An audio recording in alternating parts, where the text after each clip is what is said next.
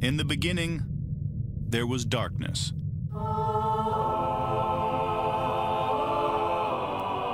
Then, there was Paul Brown.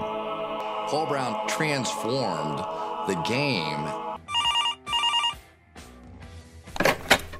Hello, Paul Brown here. Welcome to the first ever International Browns podcast.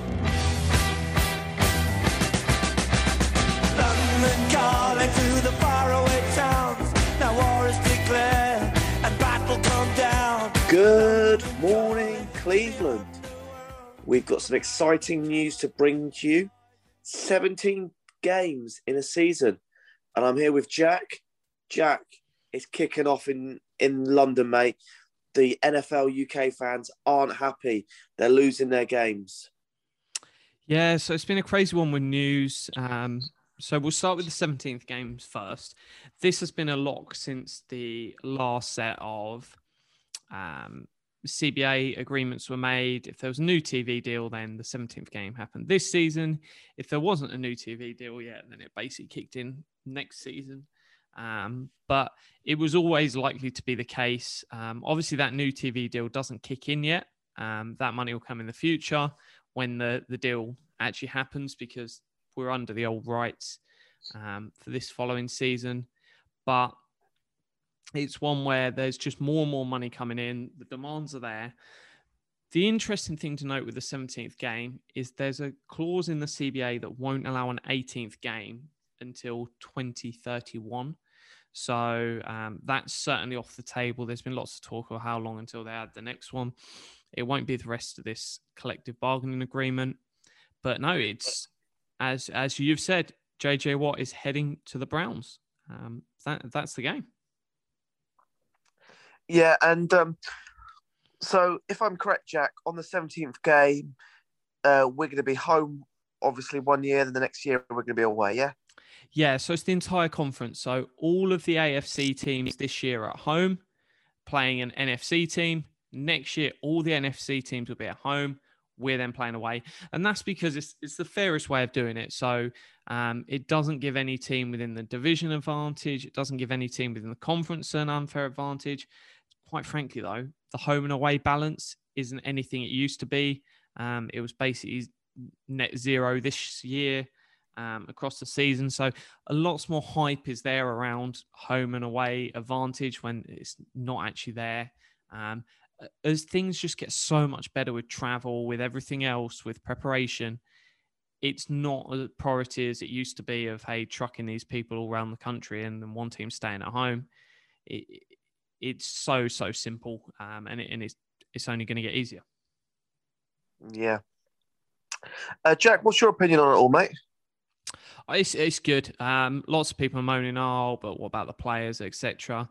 Quite frankly, they're paid millions and millions. Um, if anything, this actually helps the the smaller players because lots of them they'll only say have one season in the NFL, and so this probably means they earn more money.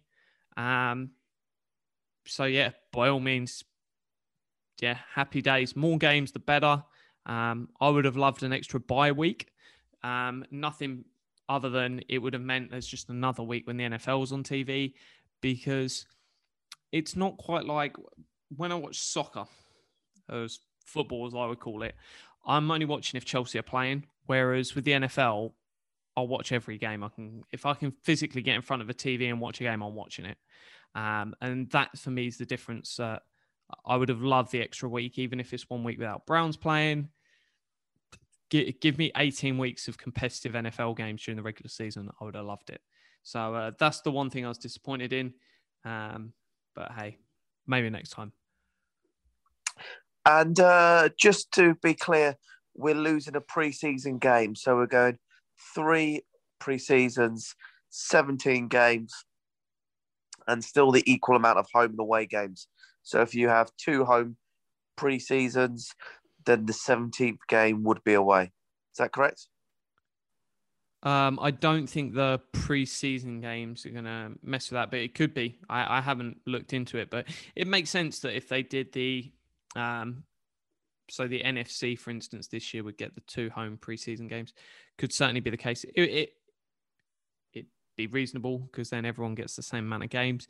But I haven't seen any confirmation on that yet. Yeah. Okay. Cool.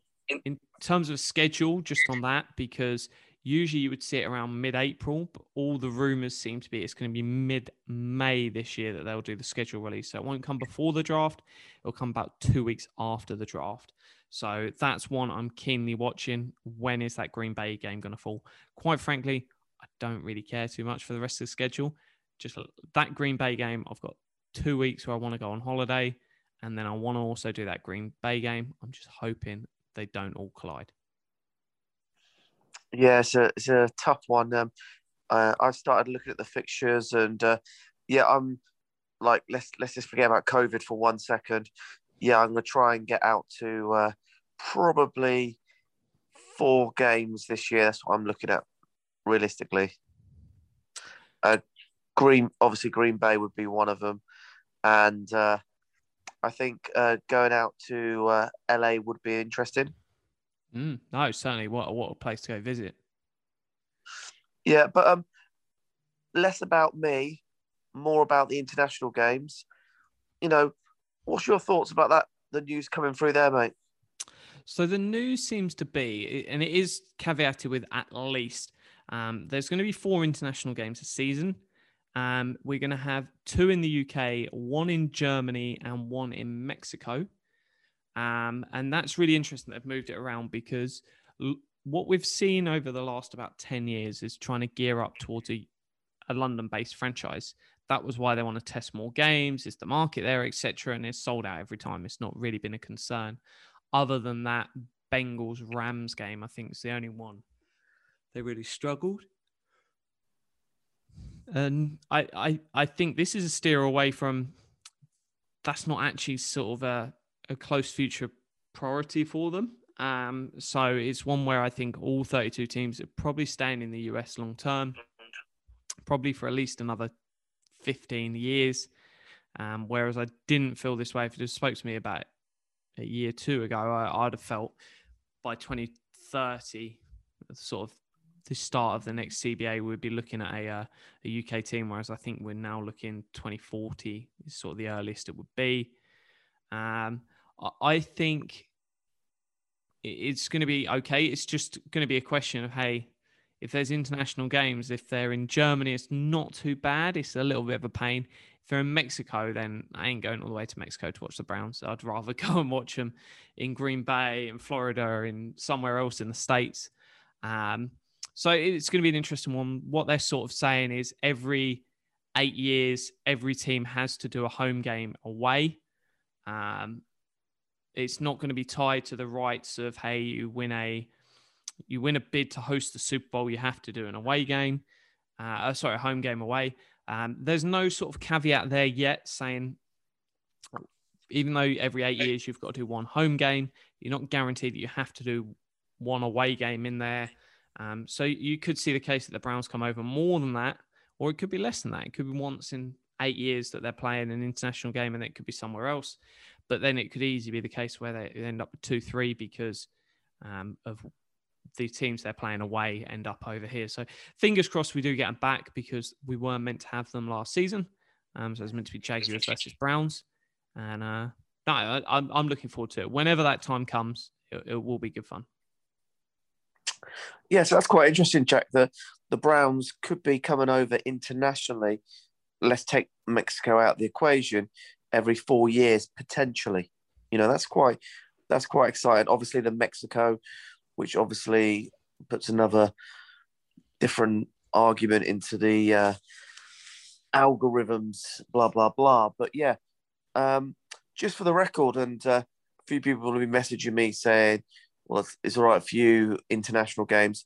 I prefer to watch Cleveland Browns in Cleveland or in America. So for me, there's no real benefit of it being played in London because I do prefer. Of course, I'm going to watch it in London without a question of a doubt. But um, and I, I and I love everyone coming to the city. Don't get me wrong, but yeah, um, to watch an NFL game in London versus um, Cleveland, I much prefer to watch it in Cleveland. Um, I've I've never actually obviously watched the game in Cleveland. Um, quite frankly, with lots of the NFL, I prefer it on TV. Um, so I, I would love this sort of. It's different, I suppose, if it's Browns, but generally the it, the sport is better enjoyed in front of the TV because I want to see three replays of basically every play. Um, because if you see something special, then yeah, you're looking up at the scoreboard to get a replay of it, but you don't sort of get there's not that sort of detail, and especially when you want to see small little things on a play um, when you're in a stand or something. So um, it's one of those that there's the balance either way.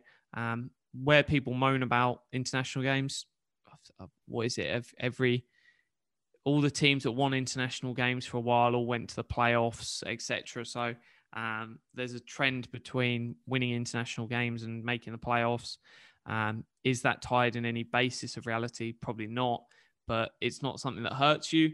Um, so lots of people are like, oh, but this, but that doesn't really seem to be the case. So um, no, it, it's an exciting one. Um, we'll see what happens um, moving forward when they're over next. But yeah, hopefully it won't be too long. Awesome. Any other NFL news today, mate? Um, so still waiting on the Malik Jackson deal. That's one I would love to get out there, but it's not quite there. Um, questions on sort of how the salary cap affects the 17th game. Um, there's some small extra um, money that's set aside for these players playing the extra game. Uh, one thing um, seems to be out there that if they sort of had half a million in per game roster bonuses that that isn't actually going to be taken from 16 to 17 they're just going to have to lump it and accept it. It's just the base salary that will get a slight tweak um, but no real salary cap implications i think that money will be hidden for the first year anyway so i think the change doesn't actually impact the salary cap but the players are just paid more outside of it but uh, no it's one that we're looking forward to the rest of the draft shows. We might go with safety next. And you might think, oh, well, why safety? Because there's only three things I can really see them doing at pick 26 it's trade back, it's an edge defender, and it's a cornerback. So we want to wait until we get as much data as possible. There's lots of pro days and other things going on, and that can really affect someone's draft stock, um, especially in some of these positions. So we'll we're not keen to hurry that edge and cornerback debate and sort of look at the draft prospects. So it might be a couple of days before we we land on them. So if you're thinking, well, why aren't you chatting about the big two? That's just why we, we want to get as accurate as possible. Um, and when you're sitting there going, is this guy a yes or a no? And it turns out is is not as athletic as you hope. It's going to slide down the boards. It's something this front office takes seriously they're not going to bring in someone slow. And it doesn't mean you can't do it. Orlando Brown is a fantastic offensive tackle in the NFL. He's not athletically gifted. So that's there. Um, any other bits to touch on, Paul? No, I think that's it, really. And I just want to say thanks a lot to uh, all our listeners. We're constantly getting DMs, messages in our inbox, which is absolutely amazing. And uh, please don't stop. It's great to know that we're not just talking to ourselves and we get lots of people listening to our shows. No, and by all means, as we always say, just ping it to one other person. Slide in someone's DMs and be like, hey, check these guys out. Um, Kolton Miller today was the first ever, first player from the 2018 NFL draft class to get an extension. He got a reasonable offensive tackle deal. So that we could see an early move for Baker at some point. Um, but I fully understand if they wait the year. Um, it's just an interesting one with lots going on when the Browns will start making moves.